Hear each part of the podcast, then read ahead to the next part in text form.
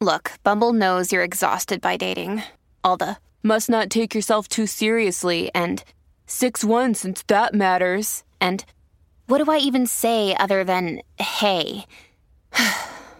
well, that's why they're introducing an all new Bumble with exciting features to make compatibility easier, starting the chat better, and dating safer. They've changed, so you don't have to. Download the new Bumble now. Hey everyone, I'm Meg Tietz, and this is Sorta Awesome.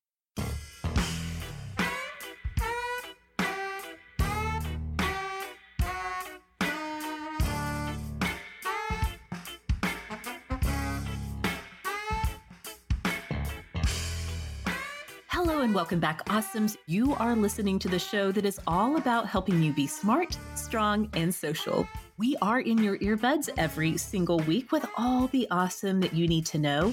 And you can also find us on Instagram at Sorta Awesome Show or over on Facebook in our Sorta Awesome Hangout group.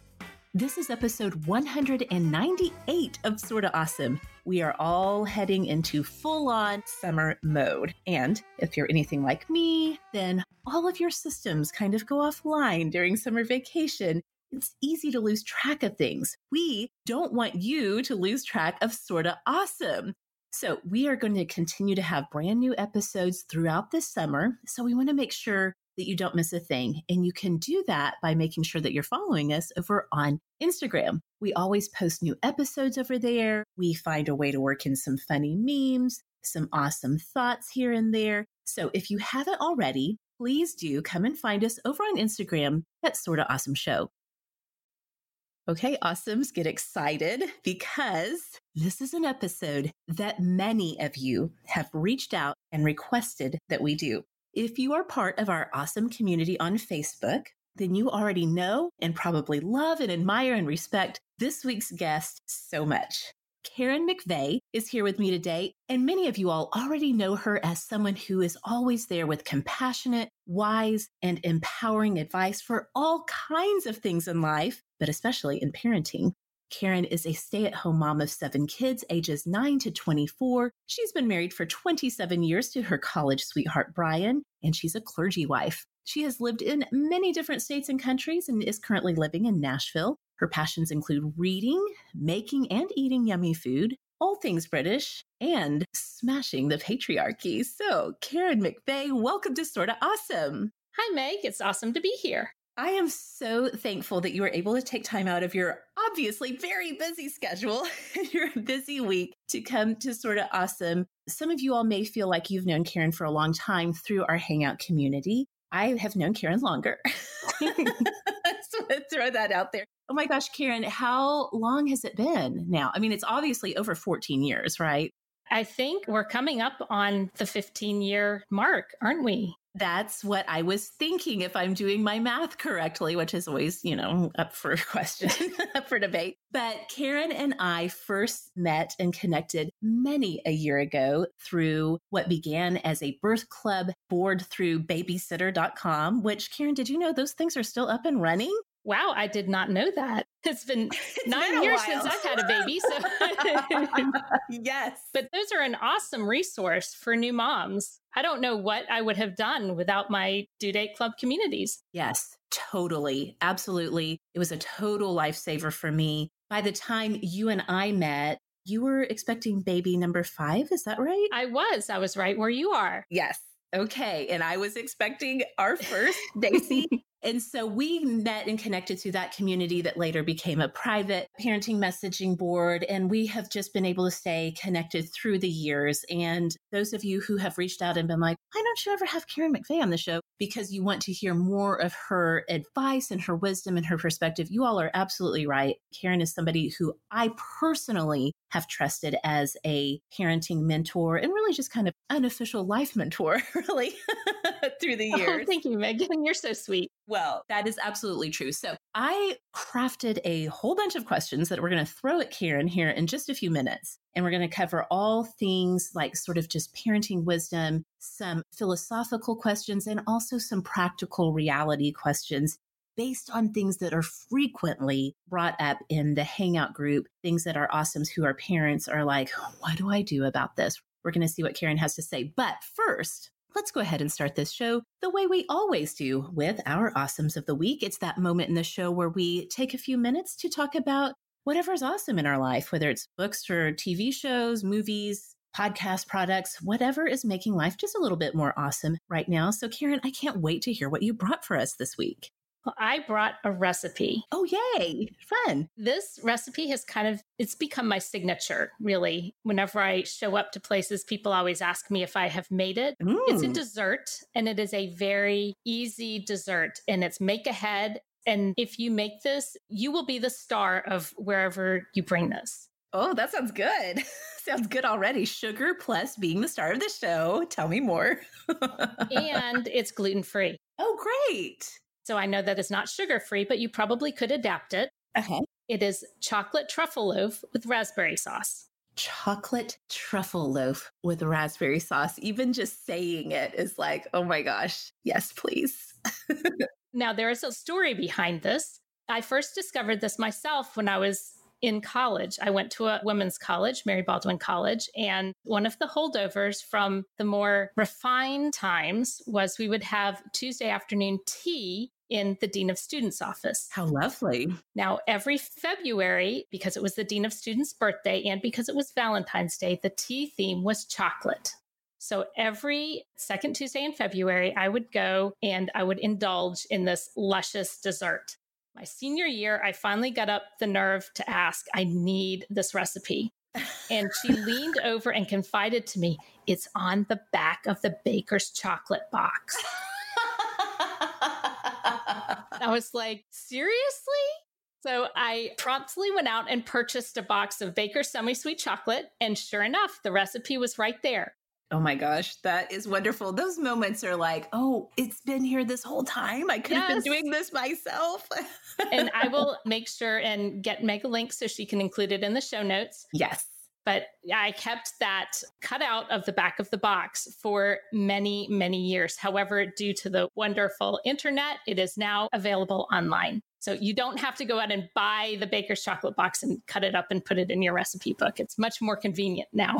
totally. So fun. Okay. So what's the difficulty level? Because it sounds really fancy. The difficulty level is beginner. Okay, even better. It is very easy. All you do is you melt chocolate, cream, and butter, and you mix some cream with some egg yolks, and then you cook that for about three minutes and cool that down. Then you whip cream and powdered sugar and you mix that all together. You put it in a loaf pan that's lined with plastic wrap and you throw it in the freezer. Okay. And the raspberry sauce, you just take frozen raspberries that are thawed, Oh, there's corn syrup in the warm mixture as well. You take corn syrup and raspberries and you blend those together. The recipe doesn't call for it, but I add a little bit of orange liqueur or orange juice, depending on your crowd that you're mm-hmm. serving. Yes. And that just brightens up the sauce a little bit. And you put that through a wire mesh strainer to remove the seeds. And that's it. You unmold the loaf onto your serving plate, take off the plastic wrap and slice it and then pour the raspberry sauce over the slices and prepare to be worshiped. Love it. It is so easy. And everybody's like, I need this recipe. I'm like, it's one of those ones you're really embarrassed because it's really easy. if you can melt things on a stove and you can whip cream, you can do this. You know what? I was just thinking this actually sounds like something that even my girls would like to make because it does sound like, you know, this is beginner level stuff but the payoff sounds really delicious. Oh, so, oh, it really, really is. My husband calls it chocolate meatloaf. I was like, yeah, okay. it sort of looks like a meatloaf when it's there on the plate. oh my goodness. Okay, yes. So we will definitely, definitely put a link to that in the show notes so that you all can go be the star of your next gathering with this chocolate truffle loaf with the raspberry sauce. So delicious. My awesome of the week is also something consumable, but it is totally on the, a totally different spectrum here. well, since I have gestational diabetes with this pregnancy, I unfortunately cannot indulge in any chocolate truffle loaves, but I'm always looking for like, what's a little sweet treat that I can have? So I recently found at Trader Joe's They have a couple of almond beverages. They're not really almond milk, they're kind of just a dairy free beverage, which I honestly have never really gotten that into, mostly because I'm not a big milk person. Like I like cheese I'm not and either. yogurt. Yeah, I've just never Yeah. been really that big into milk. So I had overlooked this for a long time. But this caught my eye on a recent trip to Trader Joe's, and it's the Trader Joe's lavender blueberry, or maybe it's blueberry lavender, whatever. There's blueberry and there's lavender in it, and it's an almond beverage. And I picked it up, and it is so delicious, Karen. I was like, That sounds lovely. it really is. I was so surprised. I had pretty low expectations, but it tastes a little bit like eating blueberry waffles. Ooh, I am definitely going to have to try this. Yes, I love blueberry waffles. I'm missing all things carby so much right now, but this is giving me just that like little shot of blueberry flavor. And the lavender really brings an interesting layer of flavor to this.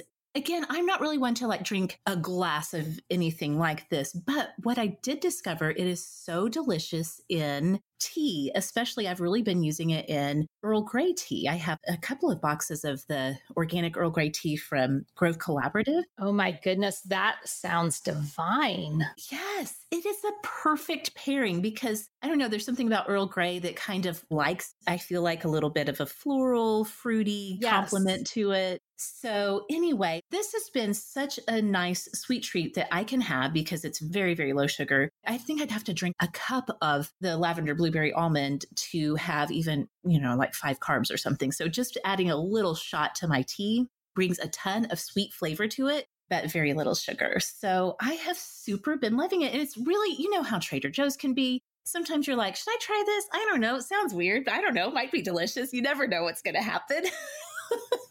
Trust Trader Joe. He knows what he's doing. he does. He does. Yes. This is how you're adventurous when you're in your 40s, apparently. You're like, ooh, should I try this new thing at Trader Joe's? So, anyway, I just want to say if you all like blueberry flavored things, if you are dairy free and you're always looking for something to kind of change things up and get that little bit of, you know, sort of dairy kick back into your life, but you like a little flavor with it, or if you're looking for something to go with your hot tea to bring some new flavor to that, I highly, highly recommend the Trader Joe's Blueberry Lavender Almond Beverage. So, those are our awesomes of the week. This week, you guys, you know, every single Friday, we cannot wait to hear what you have to share with us about what is awesome in your life. So, I was just talking about Instagram every single Friday over at Sorta Awesome Show on Instagram. We are asking you all what's awesome of the week for you, awesomes. And of course, we do this every Friday in our Sorta Awesome Hangout group. You know, we have over 5,000 women in that group who are truly awesome and very amazing. It's an incredible community. So if you have not joined us over there, we would love to have you. We do talk awesome of the week and all kinds of other things. Isn't that right, Karen? yes. all kinds of stuff. So if you have not joined us over there, we would love to have you at facebook.com slash groups slash sorta awesome hangout.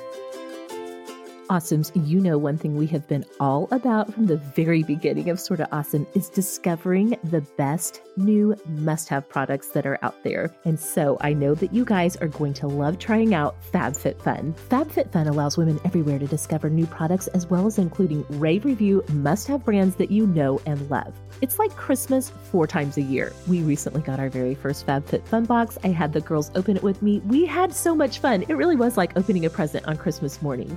Of course, the girls and I loved the Generation Clay brightening purple clay mask that was in there and the Grace and Stella rose facial spray. And what else surprised me were the indigo tie-dye bowls from West Elm. Y'all know I love new skin and beauty products, but I had no idea that FabFitFun also includes darling things for your home. All of that and more came in our FabFitFun box. It's a seasonal subscription box. It gets delivered to you four times a year with full-size beauty, fashion, home, fitness, and wellness products. And it's just $49.99 a box. Again, that's full-size products on everything. No samples in this box. Every box is guaranteed to have over $200 in retail value. The 2019 summer box total retail is estimated anywhere from $269 to $467. So awesomes, I know you want to sign up for FabFitFun today. These boxes always sell out, but use the code created just for the awesomes. It's sorta awesome to get $10 off of your first box.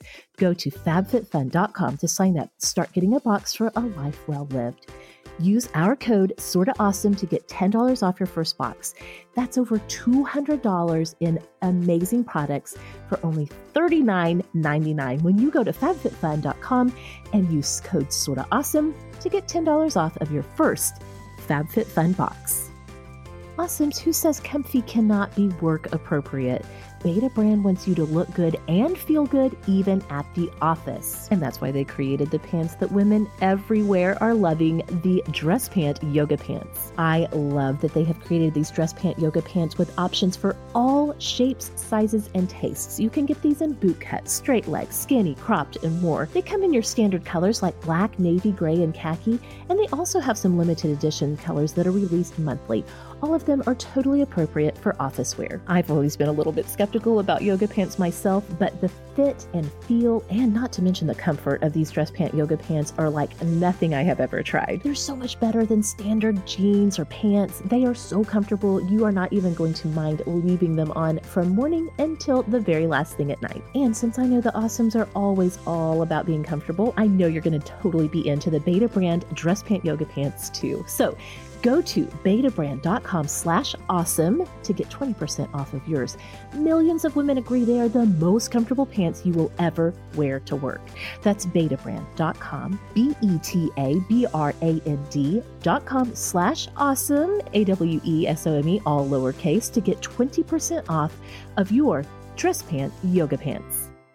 Okay. Karen, before we get into these questions that I wanted to throw at you this week and see what wisdom you have to share with us. I want to back up just a little bit. Like I mentioned at the top of the show, for almost 15 years, you have been a person in my life that has really spoken so much just truth, but in such a loving, compassionate way. I've learned so much from you about establishing boundaries in life, how to do that in a loving way, but that keeps things healthy for myself or for our family. Going all the way back to Daisy's infancy when I was freaking out and melting down about nap times and nighttime sleep, all of the things that go with babies that I'm about to be back in the trenches for.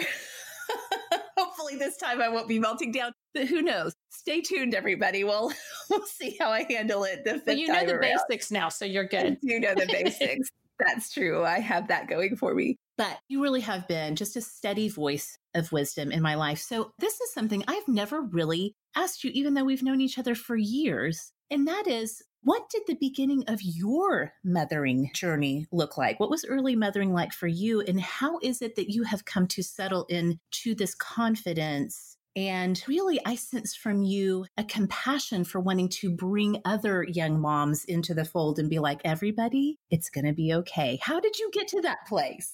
Tell us the story. Well, I want to preface this by saying that I am an INFP. I'm the most INFP there is, pretty much. Okay. and I'm Enneagram 4, Wing 5, and I'm highly sensitive. So a lot of those personality quirks I've discovered as I've gotten older, those played into a lot of my early decisions. When I had my first baby, Sarah, we lived in Texas and we were far away from all of our family was back on the East Coast. We were in Irving in DFW, and we were the first of all of our friend group to have a baby. So I had nobody. It was just me. I parented mostly by trusting my instincts. I knew from my own childhood that there had to be a better way to do things. So I wanted to be for my children what I needed as a child. Oh, and I wow. don't think that when I was 26 and having my first baby that I could have articulated that, but I think that's really what I wanted. I knew there had to be a better way. And so I tried to find that. I was crunchy before it was a thing. Before crunchy went mainstream. I was attachment parenting before, I think, really before it even had a name. My first baby was born in 1994. I had a snuggly front pack Yes, it was a snuggly. I've since moved on from that. And I would go out in public baby wearing in the 90s. And I didn't care that I got weird looks. I was like, well, this works for me. And there was something inside me that I guess it's the authenticity seeker in me. Ah, yes. I had to do what worked for me. Just because somebody said that this is how it's supposed to be, if it didn't feel right for me, I didn't do it. I didn't have a lot of support, but I also didn't have a lot of people around me saying, this is the way you really need to be doing this. Oh, yeah. It freed me up to be able to kind of find my own way. I can totally see how that would be the case. That, yeah, sort of like a double edged sword in that you are having to figure it out all on your own, but you don't have any critical voices that are coming along to correct you for every little thing. Yes. I did have a few moments where you just, you know, things that the baby is supposed to nap in their bed. And so when I would go take a shower and I would find her sleeping on Brian's chest, I would be like, you're going to ruin her. You're going to ruin her. And yes. Brian, my husband, in his infinite wisdom said, she's sleeping. Let her be. yes. Your husband isn't he also an Enneagram Five like mine is? Yes, I feel is. like that's right. Yeah. So they're just they're like, who cares? This is efficient. This is how we're doing it. yes, he's an INTP Enneagram Five. Yeah. So yes, it was if it's working, let it be. One of the major epiphanies that I had was in one of those early middle of the night nursing sessions when Sarah was, she was technically a preemie, but we didn't spend any time in the NICU. She was three and a half weeks early. So her nursing schedule was she would nurse every 90 minutes and it would take her 45 minutes to feed. Oh, bless it. There was a lot of time spent in the La-Z-Boy. And in the middle of the night, I remember being in tears and looking down at her. And I had this epiphany. This must be how God feels when he looks at us. Oh, yeah. And that was life changing because it reframes the way you see everything. It does. The way you see your children, the way you see yourself, the way you see the world. And I think that was probably the basis of my search for a more gentle parenting journey. Oh, that's so beautiful. And it makes so much sense. Sometimes we just have, like you said, those epiphanies that really create a whole paradigm shift that really informs how we kind of take the next best step forward. That makes so much sense. Well, thank you for sharing that beginning of your story. And like you said, it really does make sense and is totally in alignment for these different aspects of your personality that you have a true passion, not in a big, brash, look at me kind of way, but in a gentle, let me just step into this situation and offer this thought for you kind of way of really providing guidance when people feel like they're kind of flailing and need something that they can kind of grab onto. I know you've done that for me many times and many times in the Hangout group too. Since we were just talking about babies and sleep and what works, the first question I wanted to ask you was about babies and sleep. I don't have a specific question. I went through the Hangout and really just kind of tried to parse through some of our parenting based posts. This is one I don't have a specific question on, but it definitely comes up very often in there. When you're a new parent, especially if you're a new mom, when it comes to sleep, there is so much conflicting advice and rules and I've been spending a lot of time on Pinterest again, which I haven't for years. But now Pinterest has figured out that I have a new baby on the way. And so every other helpful suggestions. Yes, every other pin I feel like they're suggesting to me has to do with babies and sleep schedules. I'm like, guys, I don't need this right now.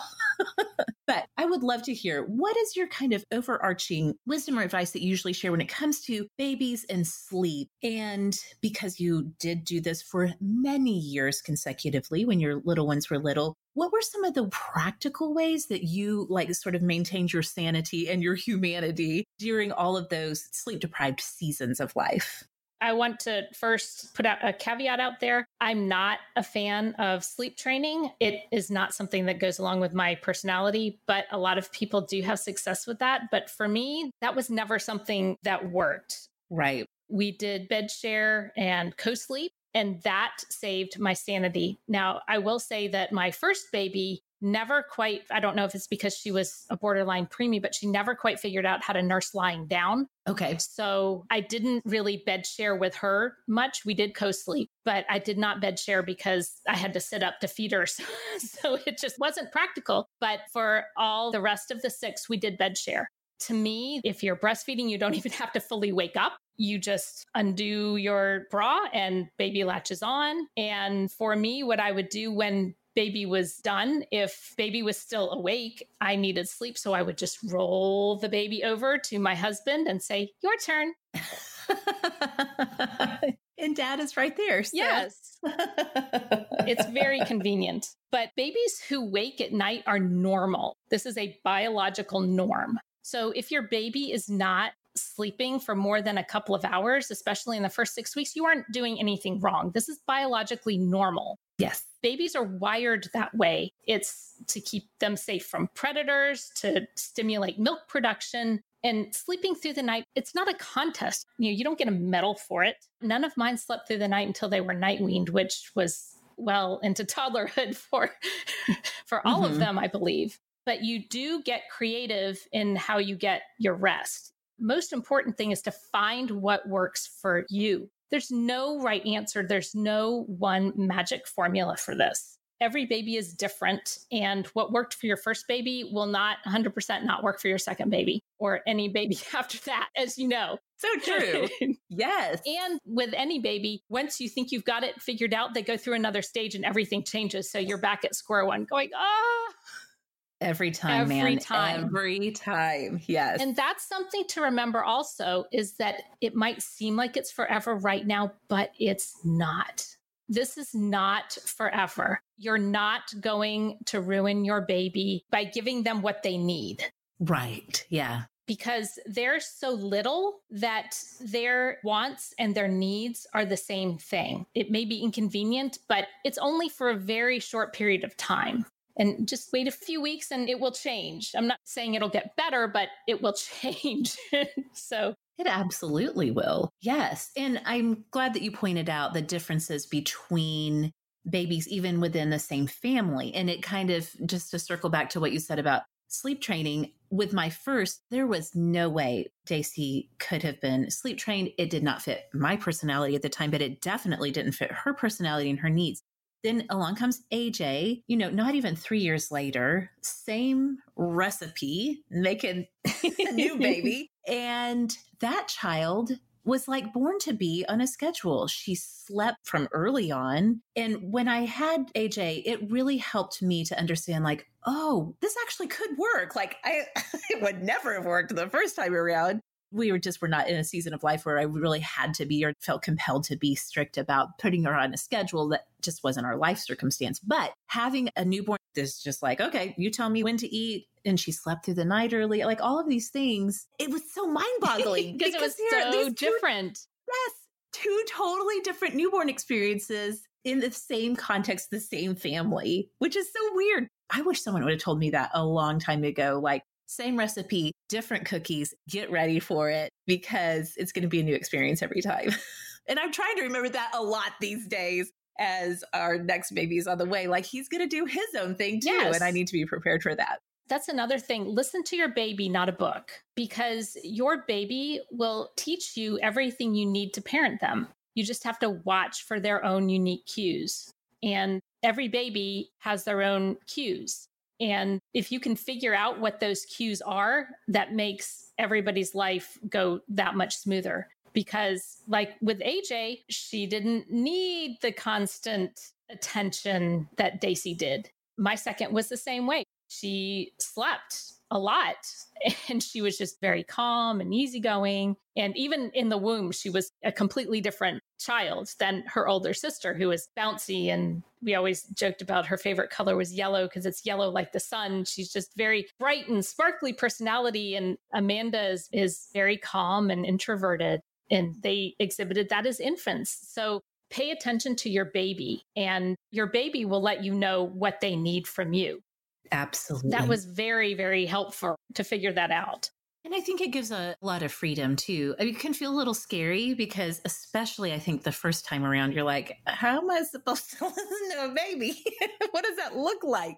But once you just kind of relax into it and really tune into what's happening in your dynamic and what the baby is communicating, there is a lot of freedom to it. You can be like, okay, I'm not going to stress out about this thing because obviously this is what we need to do right now. So it does open up a whole different world. You can trust your instincts. Yes. You really can. I want to say that again. You can trust your instincts. If your instincts are telling you something that's different than what everybody else is telling you, this is your baby. You know. There is something to mother's intuition. You do know, and it's perfectly okay. I give you permission to trust your instincts so good. Thank you. Somebody needs to tell us that often. So thank you. I love it.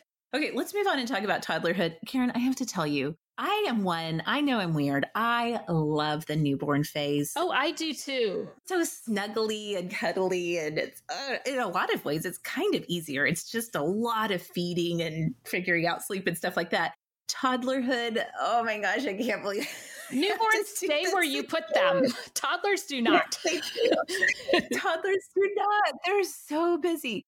Okay, so I found a question, a recent question actually, about toddlerhood specifically that I wanted to ask. I'm not going to say which awesome asked this because I didn't ask permission, but she basically was saying that her oldest child was very easy and now her second has come along and he is almost three. So all veteran parents are like, oh, okay, good. Here we go. Cause this is, this is not a good age. No, it's a challenging age, but it's all ages are good ages. And she's feeling frustrated. He's really good for his sitters and at daycare. He's really cute, but he doesn't listen or follow instructions that he gets from mom and dad. So they've tried various kinds of consequences and punishments. It doesn't seem to be making much of a difference. Even when her husband is like yelling at him when he reaches the end of his fuse, that's not working. So she finished up her question by saying, I'm feeling a bit desperate to nip this in the bud in a healthy way. I feel like we're failing miserably. So I would love to hear what some of your thoughts might be on this specific question that is so common to that age of parenting. Well, this is something that's a technique that's useful not just for the toddler years, but for the entirety of actually for all of human interaction.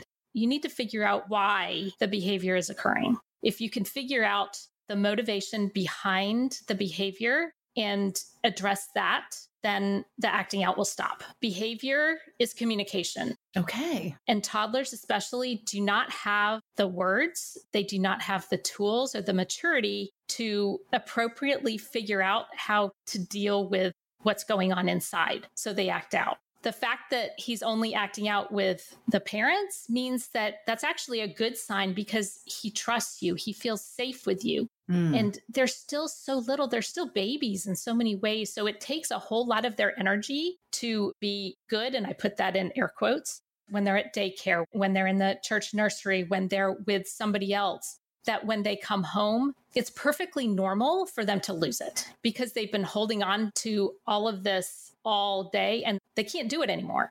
Yeah. I mean, I think we even see that with like kindergartners are yes. known for having that after school meltdown because it's so much external pressure to behave, behave, behave. And then when they get to their safe place in their home, again, like you said, it's actually a sign of a healthy family that when they get home, they, they fall, fall, apart, apart. because they've just been holding it in all day.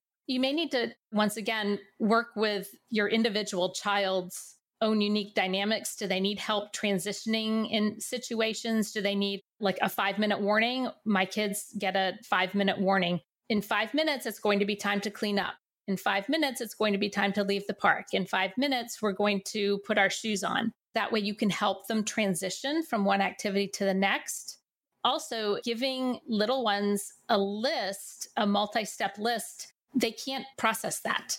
They literally cognitively cannot. Cognitively can't. So, yeah, you need to lower your expectations. You may want them to be acting at a level that they just can't. So, one thing at a time. Mm. In five minutes, we're going to get our shoes on. Can you help me find your shoes? Okay, let's put your shoes on now. And it's very repetitive. But if you keep and one thing at a time, you can't tell a three year old to go upstairs, brush your teeth, get your clothes on and come eat breakfast and expect that to happen.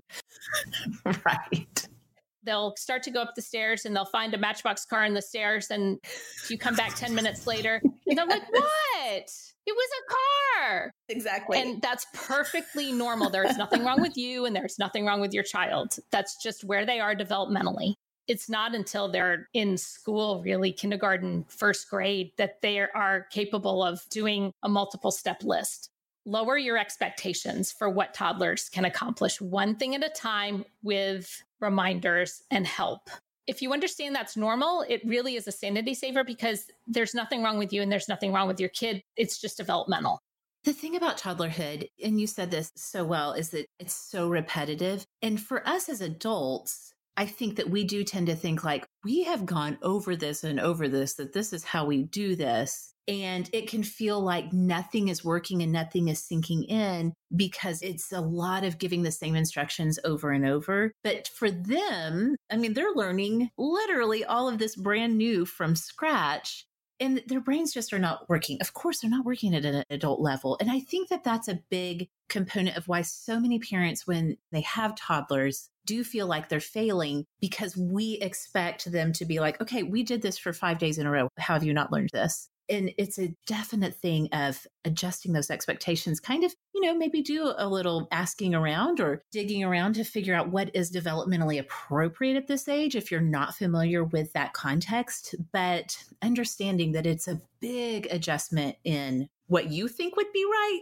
versus reality for toddlers. And one thing that I read, and I don't remember when or where that I read this, that really changed the whole way I process toddlerhood is toddlers are little scientists. Oh, yeah. They spend all of their endless energy experimenting and trying to figure out how the world and how their environment works. So if you frame toddlerhood in that way, instead of it being a battle of wills, then you realize that it's a partnership where you're helping them to figure out the boundaries, the language, the physics, the chemistry, the relationships. They're just out there trying to discover all of this. They don't have a cognitive understanding that this is an inappropriate thing to be doing. They're just so inquisitive. They just want to see what happens if I do this. What happens if I do this? What happens if I dump the milk on the floor? Yeah. What happens if I throw my spoon across the room? What happens if I hit my sister on the head with this bat? yes. If you reframe it as they're just trying to figure out their world, at least for me, it made it so much easier to have more patience with them, that they're not doing this to be bad. They're not doing this to get back at me for something. they're just trying to figure it out. Toddlers don't have the language. That's one of the big reasons that they will have tantrums is they don't have the words and they have these big feelings and they don't have the skills to express them. So if you can also help them find their words, I know you're angry right now. I know this is making you sad. If you help them name their feelings and you acknowledge that they are having those feelings, that can do so much to diffuse a tantrum because all they want to do is be understood.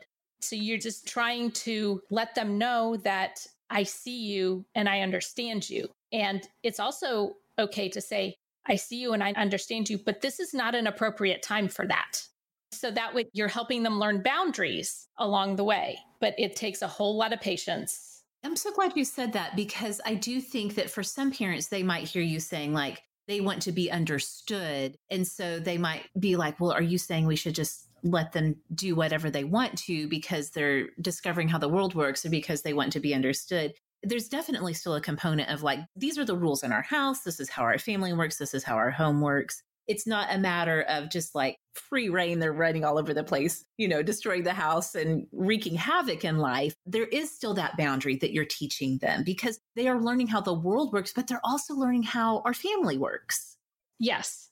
And I'm a big fan of natural consequences. You spill milk on the floor, come over and help me clean it up. You dump out the toys, we're going to put the toys away. You throw the toy at your sister, the toy goes in toy timeout. Mm-hmm. I'm not really a fan of punishments. I don't think they work, but I am a fan of natural consequences. So instead of putting the child in timeout, you put the toy in timeout. The toy goes away. You can't play with that appropriately. The toy is going away until you can figure out how to play with it appropriately. So, no, not permissive parenting at all. This is more helping them figure out where the boundaries are and how to deal appropriately with those boundaries. Because what you're teaching them how to be in relationships their whole life, but you also want them to understand that they are valued as a person, that their emotions and responses are important. I see that you're angry, but that does not change the fact that you still have to take a bath. Yeah, exactly. It's definitely both and. It's both understanding and having compassion and understanding where they're coming from, and also teaching them along the way. This is how we do things in our family. Yeah, this is life. You have to take a bath. You have to brush your teeth. You have to do these things. So it's totally a more holistic way of looking at what's going on with toddler behavior. Awesomes, I think we can all agree that looking good feels great. This is the honest truth. The other day, I started out the day kind of feeling bummed out about life. I put on a full face of makeup, and before I knew it, I was feeling like I was ready to take on the world again. But for most of us, really being able to devote that kind of time and energy into our look, it's not an everyday occurrence. Sometimes you've got to look good now and keep things as easy as possible. And that is what Wander Beauty is all about. Wander Beauty is for the woman on the go. So whether you're doing your makeup in the car or handling skincare at the gym, everything is travel friendly and made to fit into your busy lifestyle. Wander Beauty is all about doing more with less. Their beauty essentials are multitasking and multi purpose. They allow you to create a full look without a full makeup bag. Everything is made with skin loving ingredients from around the globe. You don't have to choose between good for you ingredients and high performance beauty. And because there's nothing more stressful than glass breaking and loose powder spilling all over your bag, everything Wander Beauty makes is mess free and stress free. And because we don't all have time for a 12 step routine, Wander Beauty gives you maximum impact with minimum effort. Awesomes, go get 20% off of your purchase at wanderbeauty.com slash awesome. That's wanderbeauty.com slash awesome for 20% off. wanderbeauty.com slash awesome. Awesomes, in the midst of busy family life at home with four kids during the summer, it's the time that I most need to carve out a few minutes of my day for rest, reflection, and prayer. And that's why I love The Upper Room. The Upper Room is a global ministry where you can join a worldwide community of believers in daily prayer and devotional practice. Every day, readers of The Upper Room around the world read the same story in many different languages and pray the same prayer together. Now that school is out, you can create a daily devotional practice for your whole family, helping to bring you together each day in mindfulness. The daily devotional guide and the community it draws together invite people to listen to Scripture as God's personal message, linking their stories to God's story, commune with God in prayer, see your daily choices and small acts of obedience as part of God's work, and realize our connection with others as a universal family of believers. Upper Room's goal is to foster an international community of people and congregations who are seeking God, building a vision of a new life in Christ, nurturing one another by sharing experiences of God's love and guidance, and encouraging one another in Christian action to transform the world. The Upper Room is committed to exploring and communicating a biblically and theologically informed vision of spiritual life. So go to upperroom.org slash welcome to enjoy a free 30-day trial delivered right to your inbox every day. And you can also access a wealth of resources with your account at the Upper Room. So head on over to upperroom.org slash welcome for your free 30-day trial. Let's talk a little bit about elementary kids. This one I don't want to spend too much time on. This is my own question. I'm going to interject my own question in here. And it has to do with more elementary, kind of tween aged kids and what to do about siblings who squabble. Kyle and I have different approaches to this.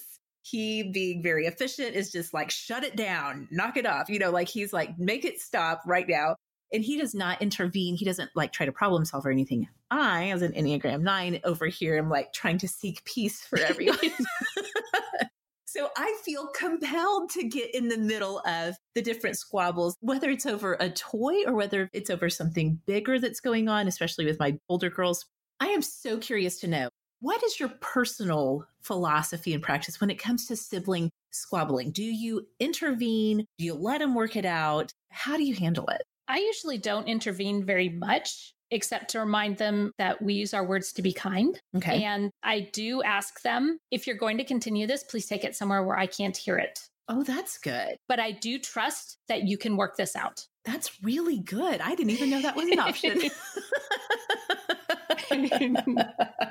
Seriously, that makes a lot of sense because, again, I'm such a peace seeker type that they're squabbling. It disturbs what's going on around me. I don't want to hear it. Like I said, I feel compelled to try to be like, let's problem solve this. Let's work this out together. That, of course, doesn't bring any more peace to me because then now I'm just in the middle of all the mudslinging, you know?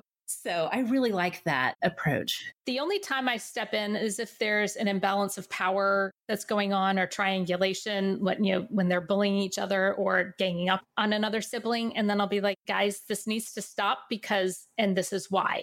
And then I will list, you know, because this is inappropriate behavior and you're not using your powers for good. That's another saying we have in our house use your powers for good. Oh, that's good. So that I will step in if I notice that there's some bullying going on. Other than that, I just take it where I can't hear it. Some kids also just don't get along at this age at all. No matter what you do, they constantly bicker. And two of mine, I had to rearrange the booster seats in the car because they couldn't be in the same row with each other. Oh my gosh. Well, such a relief to hear. Yes. but I do want to reassure you that now that they are in their late teens and 20 somethings, that they are the best of friends. Oh, that's so good. So, just because they go through a period of not being able to tolerate each other does not mean that they're going to hate each other for life. Like with everybody else, kids have different personalities, and some personalities just don't get along, especially at that age when they get a little bit older and they have some more life skills. And when the ages aren't quite so much dog years and they find what they have in common, they will develop a relationship with each other and they will actually like each other. Oh, it's so good to know. I'm looking forward to that day so very much. Okay, let's move on. And this is still kind of in the same age range as elementary, but it definitely extends on upward into the teen years. Let's talk about screen time. All parents everywhere in our culture are like still grappling with this thing of screen time. How do we go about setting limits? Should we set limits? Should we only set limits for specific things? A recent question in the Hangout group was talking about limiting screen time for your kids. And should you make an exception if you do have limits? If it's for something that's actually educational as opposed to, let's say, video gaming, but if they're actively learning something that does happen to take place on a screen, do you give them more time for that? Do you use that as a reward for these things? There's so many questions out there about how to handle screen time. Again, your oldest was born in 1994, so you have actually like been in the trenches of this as technology has developed around us. So you have seen a whole evolution, and I would love to hear where you land now when it comes to how do we handle screen time as parents. I think this is something that's going to be very case specific for every family. Every family is going to have a different comfort level with screens and technology. I'm very upfront. We're a gamer family. We don't limit screen time. It's on a child by child, on a case by case basis. As long as you're getting everything done that needs to be done, as long as your grades are good, as long as you are getting enough sleep, and as long as you're being a productive member of the family, go for it. I don't care. If any of those things drop off, then we have a discussion. Okay. It's because I believe that I want them to learn how to manage technology and screens and all of that while they're under my roof, while they have me as a safety net. Because if they have all of these restrictions in place and all of a sudden they go off to college and they don't have any restrictions, that's a recipe for disaster. And I have seen that happen with my kids' friends in college. Yeah, definitely think it's kind of like alcohol or anything else for that matter. If you tamp down too much, if you restrict them too much, and then all of a sudden they have this freedom, they haven't learned how to handle it. So, part of my job as a parent is to teach them how to internally figure out what their limits are. Oh, that's so good. That really pretty much applies to all of parenting, right? Yes, actually, it does. but definitely when it comes to screen time, because the toothpaste is out of the tube on technology technology, screens, this will be a part of our children's lives for the foreseeable future. And so it absolutely is about helping them be in touch and connected to themselves to know how to navigate what is healthy for them. And that's really hard, especially even in the teenage years. We're talking about young people who have not fully reached that cognitive development. Right. So they need that structure in place, I think. My youngest has some sensory issues. He's very highly sensitive. He will start to get frustrated if he's playing a game, and I will tell him, okay, this is the last round. You need a break. So, once again, it's reading my 14 year old. If he starts to get a little attitude, I'll say, okay, I think we're done with the games for now. You need to go have some outside time. You need to go ride your bike. Ours is more on a case by case basis. When you're not handling your screens responsibly, then I will step in and help you figure out how to do that. So, this is me coming in and helping them see that this is maybe where you need a limit. And I'm going to help you find that right now. Yeah. You know what is so interesting? The twins had never really been into screens until they figured out that they could play Roblox on AJ's. We gave her an old iPhone that she just kind of uses for a few apps. They figured out Roblox was on there. And here are my twins who are identical twins. One of them does fine with screens. He'll sit down and play Roblox for like 15 or 20 minutes and then he'll get up and wander off and go do something else. The other one gets completely consumed like immediately will start to go into meltdown mode when he's losing too much or he can't find a specific part of Roblox that he wanted to play. We really have had to figure out how to navigate that. We have one who can, you know, have a little fun on there. But for the other one, it quickly becomes not fun for him you can see the stress that it's actually causing him. Mine's the same way. Yeah. It's so crazy because you would think they're alike in so many ways, but in this way, we really have to parent them differently and really help them to govern themselves differently when it does come to screen time. And so, yeah, I think it's really hard to say, like, here is the definitive answer for screen time. It's like there is no definitive answer to anything in parenting, unfortunately. Unfortunately the truth. We are all on this journey together, though, within our families yes. for sure. But I love that. I love that idea that you guys, what works in your family and your family culture is, yeah, we're going to have fun on screens as long as fun on screens looks like, you know, still being a productive part of our family and taking care of our actual physical bodies. so that totally makes sense. Okay, let's talk about the fact that your kids are older now, Karen. Yes, I know. You have, is it three of your kids who have graduated and are out of the house now? Four, actually. Four. Oh my gosh. Time goes by so fast. Number four started college this fall. He's finishing up his freshman year as we speak, taking finals. My goodness. Now, I do have my oldest is still living at home. She's living at home and working and going to school. So, three that are out of the house. But yes, there are four who have graduated from high school. Who have graduated and who are moving forward yes. in all of the ways that that looks like for their life after high school. And I would love to know because here's where I think young parents or first time parents this is a fear that we have is like things I'm doing right now are going to totally mess up my kids for later. so you are in that like later phase of life with them moving into young adulthood and this new chapter in their life. What are you learning about navigating this new dynamic as a mother with your young adult children and then, if you have just a few minutes to think back, what are some of the foundational practices that you put in place when they were younger that really have allowed you to continue to have strong relationships with your kids, even after they have, you know, kind of finished up their high schooling years and are doing their own thing now? One thing is we are a very open and honest family here. We talk about all of the things. We talk about sex, we talk about periods, we talk about relationships, we talk about consent, we talk about all of it, and we talk about it very openly and without shame. And I think that's something that has really paid off as they've gotten older. My older kids actually have friends who say that they wish that their parents were like us. Oh, that's like the best thing to hear, right? Isn't that what every parent wants to hear? Yes, totally. And that you can talk that with your parents? Like, yes, we talk about everything because I firmly believe that I want them to trust me as their primary source of information. I don't want them going to the internet. I don't want them going to their friends. I would like them to be able to say, I'm having this problem. Can you help me figure it out? Yeah.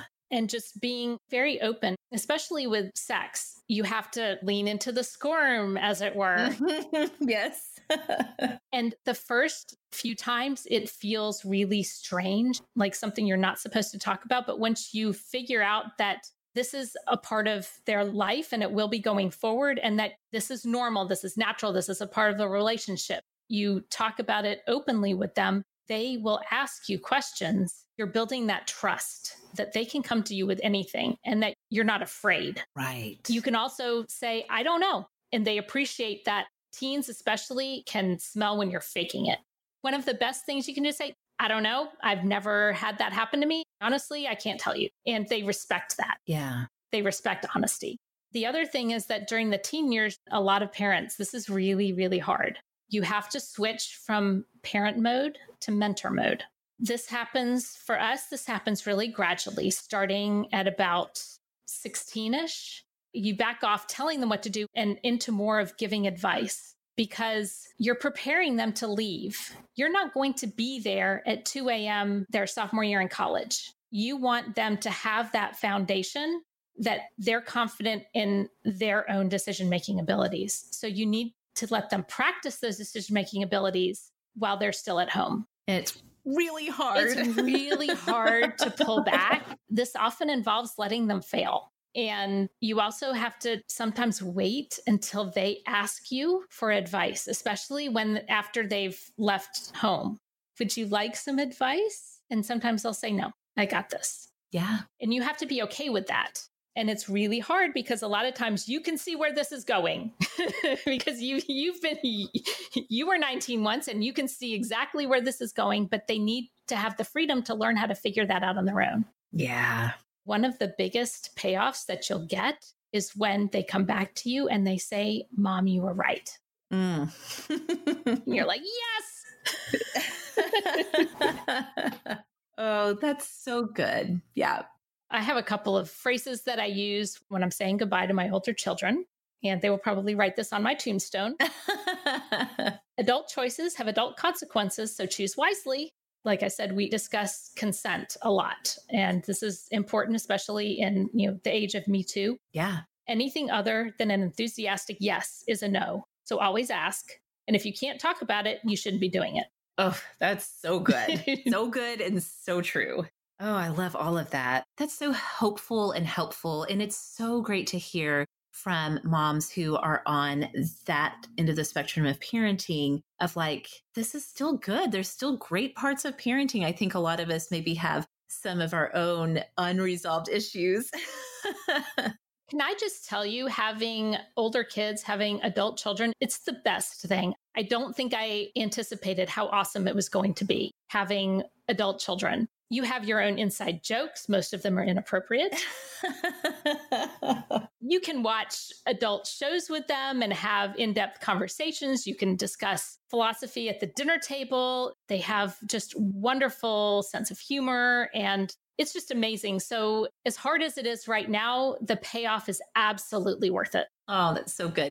Before we wrap up, do you have just any sort of closing thoughts, general, universal wisdom for those of us who are listening and really hanging on your every word as you share this guidance with us? Any closing thoughts before we wrap up? One thing that was a game changer for me was in the realm of gentle parenting was the phrase always assign positive intent. Yes, I believe that so much. Children are doing the best they can, just like all of us are. They want to please you. They aren't trying to be bad, they are having a hard time. Mm-hmm. They're allowed to have bad days. They're allowed to have bad moods. They're allowed to not to want to do something. I mean, adults are allowed to not to want to do something. Right. I think that it's important to realize that we can't hold our children to higher expectations than we hold ourselves. And it's so easy to slip into that mindset. Yes, it is. That is so true to really kind of be able to step back and think, like, yeah, you know what? There are things that I don't want to do. And I kind of wish I could throw a fit about it. Yes, exactly. oh, that's so good. So, so true. Well, this has been an amazing hour. I feel like we have gotten to go to an incredible parenting seminar for free. Oh, thank you. it's been an honor to be here. Well, thank you for saying that. Really, I do so much appreciate you taking the time. I know that you spent a lot of time thinking about these questions and what guidance to share. So I really appreciate it. I did mention, of course, you're very active in our sort of awesome hangout group. Are there any other social media spots where we can find you for any follow up questions, or is the Hangout really the best place? The Hangout is probably the best place. I am on Instagram at KMcVeigh5. Okay. And I am on Twitter at KMcVeigh5. I'm there occasionally. I do more lurking than actual posting. I get it. And I am on Facebook. You can click through to my profile from the Sorta Awesome Hangout group, and there I am. All right. Well, thank you so much because, again, I just know that so many people already know who you are. And I know that they're going to be so excited to hear your voice and hear you talk through some of these philosophies. So, super appreciate it. Awesomes. If you want to find me, you can find me on social media as Sorta Awesome Meg. You can find the show over on Twitter at Sorta Awesome Pod, and you can find us anytime on Facebook at facebook.com slash Sorta Awesome. Sorta Awesome was created and is hosted by me, Meg Tietz. Sarah Robertson is our assistant producer, and production collaboration comes from Kelly Gordon and Rebecca Hoffer. Kelly Gordon is our digital media producer, and we are so thankful for the ongoing support from our listener supporters. Music is provided by the band Prager. You can find more of Prager's music at pragermusic.com to find show notes on this and every episode of Sorta Awesome, and also to spread the Sorta Awesome love to all of your friends, you can head on over to sortaawesomeshow.com.